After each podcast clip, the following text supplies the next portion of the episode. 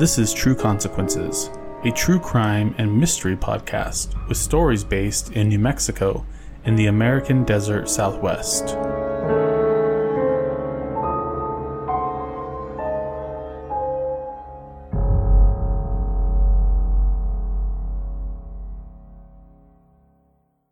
Welcome back to True Consequences. I'm your host, Eric Carter Lundeen. Before we get started on the episode, I have a couple of things I want to say.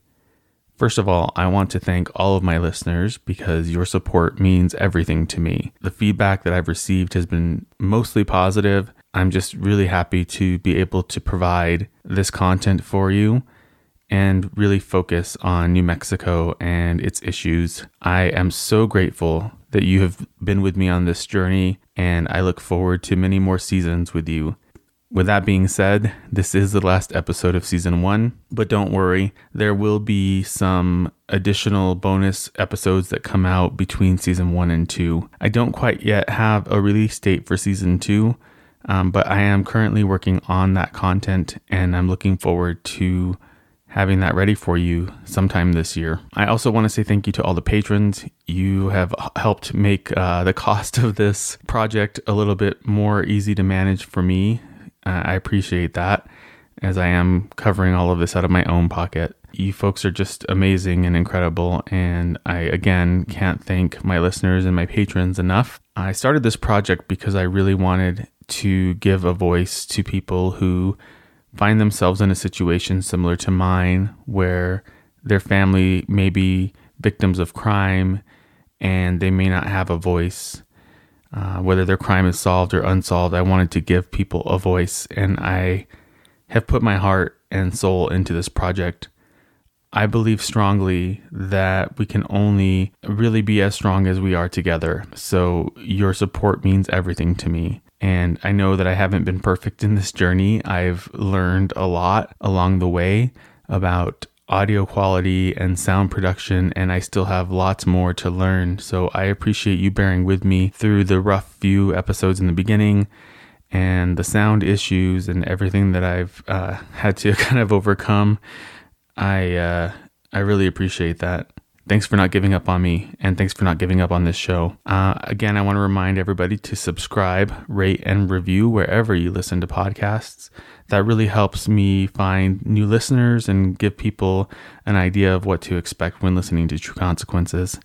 Uh, if you're not following me on social media, you can find me at True Consequences Pod on Instagram and Facebook, and at True Cons Pod on Twitter. For more information on this case and all my other cases, you can go to trueconsequences.com. And also go to YouTube and subscribe to the YouTube channel. I don't yet have uh, videos, although all the episodes of this season are on YouTube. For those of you that are patrons, and for those of you interested in becoming a patron, season two episodes uh, will be put up there really early this time, much earlier than the release date of the actual season episodes. So if you're interested or if you've binged all of season one and you're looking for additional episodes, they will be on Patreon much earlier uh, than the season release. So I want to let everybody know that as well. All right, so let's talk about this week's episode. Uh, this week we're discussing the unsolved murder of Fritz Vialpando III. Fritz was a young man. He was 20 years old when he was murdered on the 4th of July in 1987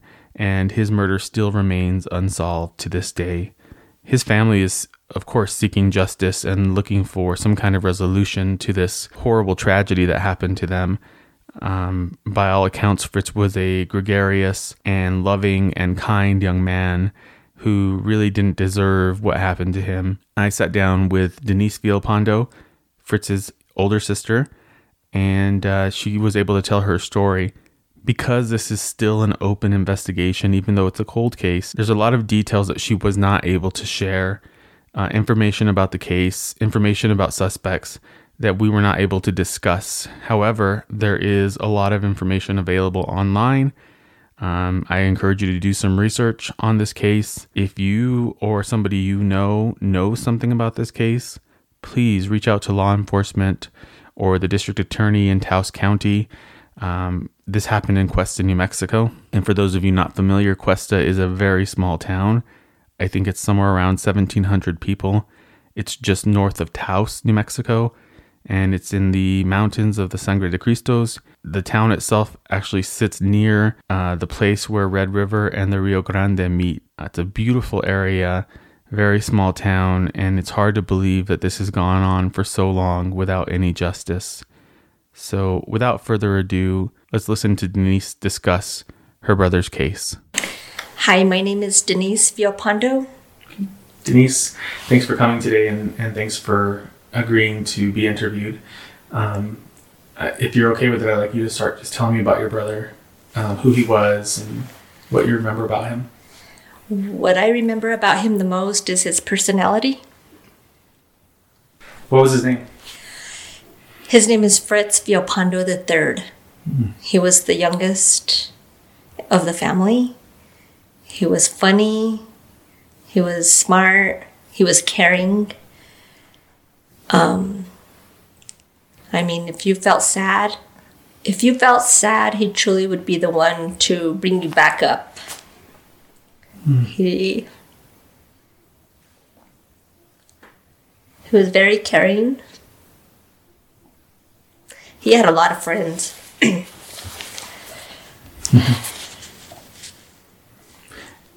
you guys grew up in Questa? Yes. We moved to Questa probably when he was about two years old. And our parents decided that they wanted to live in a small community where the rest of the other family, you know, were, so that way we could be close with them, our grandparents. Plus, my dad wanted to make sure that we grew up in a area that was safe. Um, since he grew up in Denver, and you know, he lived a little bit on the rough side, but sure. you know, he loved his family so much he was willing to make that move for us. And we grew up there. We knew everybody. You know, everybody knows everybody. Everybody knows everybody's business. What what you know? You know how that is yeah. with a small town. And so, going back to Fritz, he actually, at that time, he lived in Arizona. And um, it was the 4th of July. He decided, you know, I'm going to come down. I lived in Albuquerque. My older brother, Veto, lived in Arizona. We all decided to come to Questa. Veto was the only one that wasn't able to make it. And so I met up with my brother Fritz in Questa, along with his wife Henrietta at the time, and my ex husband Lauren. So we got together with the family. We all enjoyed it up in Cabresto. We had like a family picnic, you know, mm-hmm. all the fun that you do when you get together during holidays. Actually, we didn't know that it was probably going to be the worst day of our life what year was this? This was in 1987. Um, and how old was Fritz? Fritz was 20 years old. Okay. He was looking forward to his birthday, which it was September 9th. And so we were at that time planning what we were going to do. When he came down, you know, we talked about his birthday. We got together, enjoyed the whole day. So you guys were hanging out as a family for Fourth of July. Yes, we were hanging around, and hanging out. Turned into a horrible day. It certainly did. Um, me and him, his wife, and my ex-husband, we went for a ride. We went back into town, our little town, Questa, and at this point, I can't remember how we landed up at the Gomez's garage in Cerro. And there, there was a couple of guys playing the guitar and the drums. And there was also two, two other girls that were there, which was one of the owner's daughter and her friend. And also um, a cousin of mine showed up with her boyfriend. And, you know, we were there for a little while it was uncomfortable for me only because they were not the normal group of people that we hung out with. Sure. except for just, you know, my cousin and her. Just my cousin, actually. And from that point, we just stuck around for a little while. And we got invited to go to this family reunion that was going on, you know, that evening by Mr. Gomez.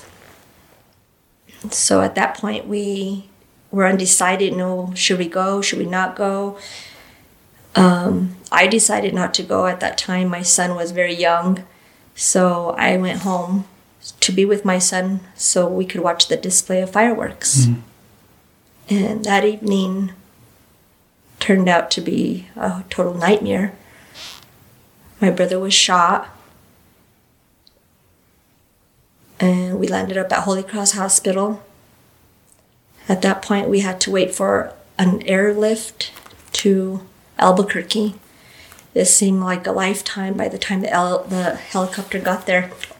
At that point, you know, my family, we all met at Holy Cross Hospital. And then we ended up driving to Albuquerque. And when we got there, they told us he had passed away on the way. So that was devastating. Yeah, I can't imagine how shocking that must have been. Very. Didn't expect it to be as serious as, you know, we thought. You don't think, you know, you think, well, maybe he got shot on the arm or the shoulder or something, you know, you just don't think. A close range gunshot. Somebody intended to do harm. Yeah. You know, that's what they did. And this was at the reunion? Yes, it was at the Vigil Pavia family reunion. So somebody just shows up and shot him. The person or persons that did this were actually there. So they were in involved in the celebration. Or they were invited, let's say. They were invited. Yeah. Okay. Was he the person that they intended to harm? Most definitely. So, I don't know if you can answer this question. Um, why would somebody want to hurt your brother? That is something we still ask ourselves today because he was such a good person. Yeah. If you knew him, he would literally give his shirt to you if you needed it. He would do anything for you. It took a lot to get him upset over anything. He wasn't the type of person that would lose his mind over anything. He was just a all around good guy. He's had a lot of friends, you know. I we just don't know. Was anybody else hurt at that party? No, nobody else was hurt. Um, you know, you hear a bunch of stories of what happened, how it happened. Right.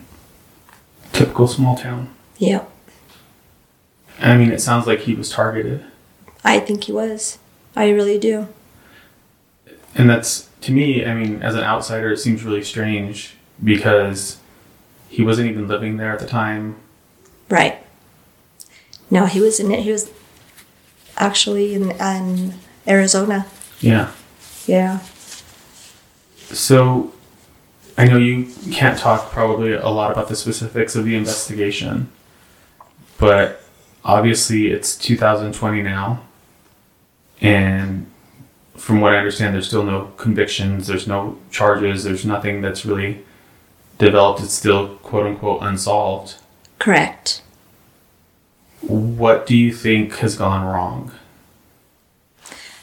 What I think has gone wrong since it happened, I honestly believe politics were involved. Mm-hmm. So a lot of things just got pushed around, shoved under the rug, so to speak. I mean, you know, you don't want to believe it, but there's a lot of cover up. There's a lot of people that out there that know, and I wish they would come out and just say what they need, what they know, because that would help a lot. Yeah. I don't know how people could live with anything like that. Right. It makes me feel like they also pull that trigger. Sure. That's how I honestly feel. And I'm not afraid to say it. I have no reason to be. I'm just like any other human being. I have feelings, and we just want them to do the right thing. That's all we ask for. Well, and you're on the side of of looking for justice, Definitely. and that's, in my opinion, you know, that's the right side to be on. It is. There's no question about it. The truth is the truth, Injustice is justice. Right. And no matter what you think or believe or feel, that's the only thing that matters. Right. And so, um, obviously, there were other people at that party. Oh yeah, there was over a hundred people at that family reunion. So, somebody, definitely multiple people saw what happened. Definitely. And even the person themselves have mentioned stuff that has come back to us and you know all you want is for them to pay for what they did. Yeah. You know. Yeah, I do. Um, I 100% understand. You know, it's not fair that people who cause harm to other people are able to just be free. Right, it's not fair. And everybody else that is involved by covering all this up, I think a lot of times I feel like, gee, they should be charged just as well, Yeah. you know?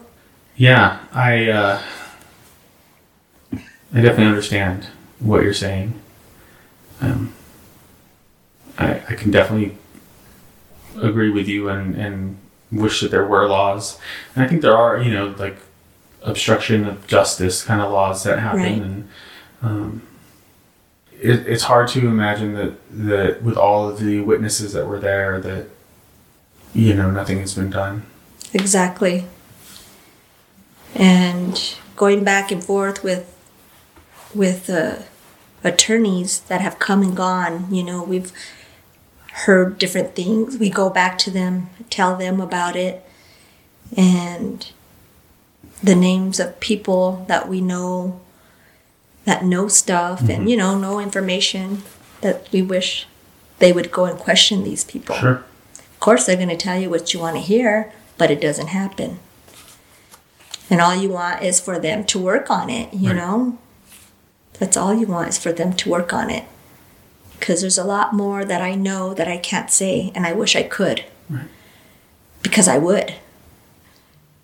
Yeah.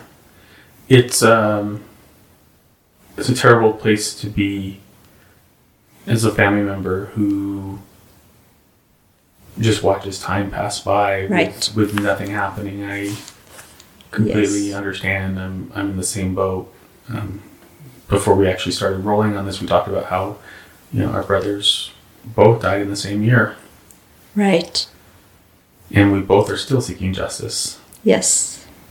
Um, what do you want to say to the people who know something and have not come forward? First of all, what I would like to say is set your soul free. I mean, how can you live with this for so long? Watch your children grow up, watch your children become parents. You know, how can you look at them honestly and know what you know in the back of your mind? And also, for those that have mentioned stuff but don't go to the authorities, don't think that your conscience is free. I'm sure it still bothers you because it's not doing any good if you don't tell somebody that can do something about it, Right. Right. you know? Um, what would you like to say to the state, to the district attorneys, to lawmakers? You know, there's some of them that didn't care at all. They were rude. You know, if you hear anything, come back and let us know. And there, there was there's those ones that, you know, they care, but they also feel like their hands are tied, so to speak.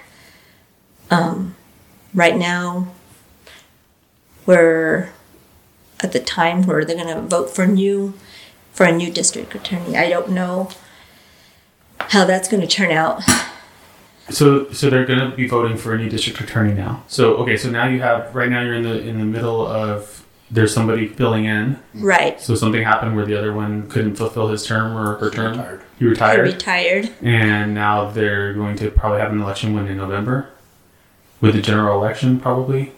Yes. Uh-huh. And do you know who's running? There's a. The Marky Montoya is the, I know the- there's a no, Marky no. Montoya. and then Paul Sanchez. Paul is Sanchez. running against him.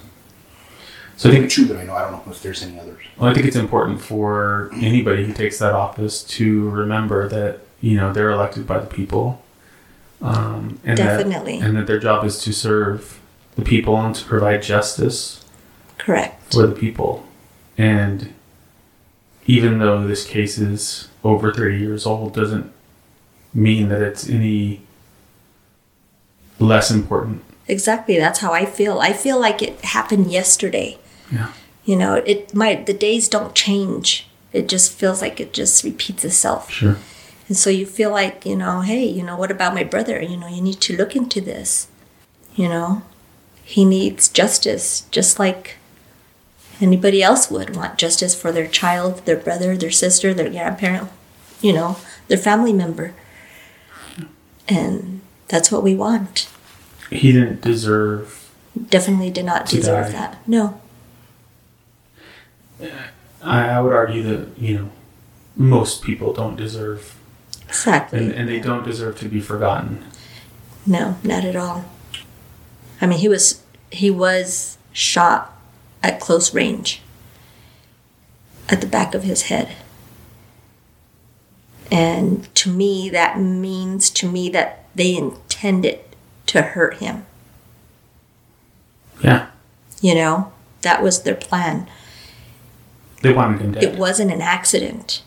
You know, you don't have an accident like that. You don't shoot somebody in the back of the head without expecting them to die. Is there anything that you think that not just the community of Questa, but maybe the community of New Mexico as a whole can do, uh, not just for Fritz, but for the countless other victims that are waiting for justice? Is there anything that you think that we as New Mexicans need to do better? I think they need to not give up so quickly. Mhm. You need to, they need to investigate people more thoroughly, you know, instead of just, it just seems like it ended so quick, the investigation. It just ends so fast. And then if there's nothing, they expect the family members or friends or whoever to go to them instead of them going out there and doing the work that needs to be done. You know, I think they need to push for more investigating. Uh, I think that's a good point, and I think the other other piece of it too is if you're listening to this right now and you are from the area of Questa or the surrounding area, Taos, um, anywhere up there in northern New Mexico, and you know something, please, please, please go to the police. You know, go to the district attorney, tell them what happened. Um, Fritz's family has been waiting a very long time, an unreasonably long time, to get some justice in this situation. And for there to be a hundred people plus that witnessed this, it makes no sense that there's nobody willing to come forward and say what happened. And it makes no sense that maybe if there were people that came forward, why wouldn't there be some prosecution? That also makes no sense. So, um, you know, I I definitely encourage, you know, you in New Mexico, our listeners, to you know be aware. If there's something that you know, please share it. Um, if if you want to reach out to me, you know that's fine but I would definitely encourage you to go to law enforcement and go go to the district attorney and and uh, and share what you know because it's not fair. It's not fair to make your family wait. Correct. Right. since it was a family reunion, there's a lot of people from California, Colorado, Arizona, Mhm. and even here in Albuquerque. Um, So there might be people all over the place that know something. right, definitely. So I know you have an Instagram page for your brother. I do. Um, do you want to give that the Um, name of your page out just in case people want to follow what's going on? Sure. Um, So on Instagram, you can find Denise there. Um, lots of pictures of your brother, a lot of information there that you know. So if you're a listener of the show, go go follow. Go ahead. it's F R I T Z V I A L 87. F R I T Z V I A L eighty seven. Okay, so go go follow that Instagram page. Um, stay in touch with Denise. If you have a tip, you know you can reach out to De- Denise. You can call law enforcement. Um, but let's let's see what we can do to, to bring some awareness to this case and, and to bring some justice to this family because it's long overdue. It's long overdue. Anything else you want to say to my listeners before we wrap up? My family and I have been waiting for so long, for so many years, for justice. And we know that you would do the same if it was your family. I think it's really important, especially for the people that were there, to remember that we're talking about a human life that was connected to so many other lives and had an impact on so many other lives. And withholding information is, in my opinion, one of the worst things that somebody could do. I would say that it's it's right up there with pulling the trigger. That's exactly how I feel. You know, and it's not good to feel like that. It's just very hard to. It's very hard for us as growing up there, Yeah. you know, living there for so many years, and then for something like that to happen.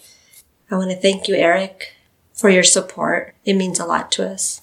And, you know, hopefully somebody will call, message, something. Yeah. There's so much more to this story that, you know, it's hard to say enough, Sure. You know, that will get people to listen. I want them to listen. I want them to know how it is. Yeah. Well, I think um, there's information available online. People can can research his case. Um, Right. You know, there. I don't think this has been one of those cases that's gotten a lot of attention, like nationally, like some of the other cases that we have here. So I felt it was really important to highlight it because I want your family to be able to be heard. Thank you. and you know my show isn't a giant massive show but if maybe one person that knows something hears it or one person who knows somebody that knows something hears it Right.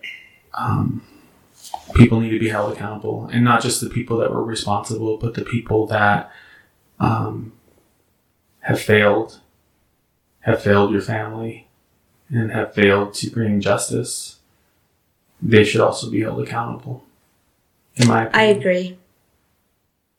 yeah so thank you for your time and i know this was hard for you um, but i appreciate your courage and i appreciate your willingness to to talk on my show and share your story and um, if anybody wants to reach out to you instagram is definitely a good way to, to reach you right Yes. okay Thank you, Eric. thanks Thanks.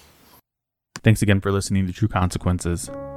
Follow us on social media on Instagram and Facebook at True Consequences Pod and on Twitter at True Cons Pod. True Consequences is hosted, written, and produced by me, your host, Eric Carter Lundeen. Thanks for listening and stay safe, New Mexico.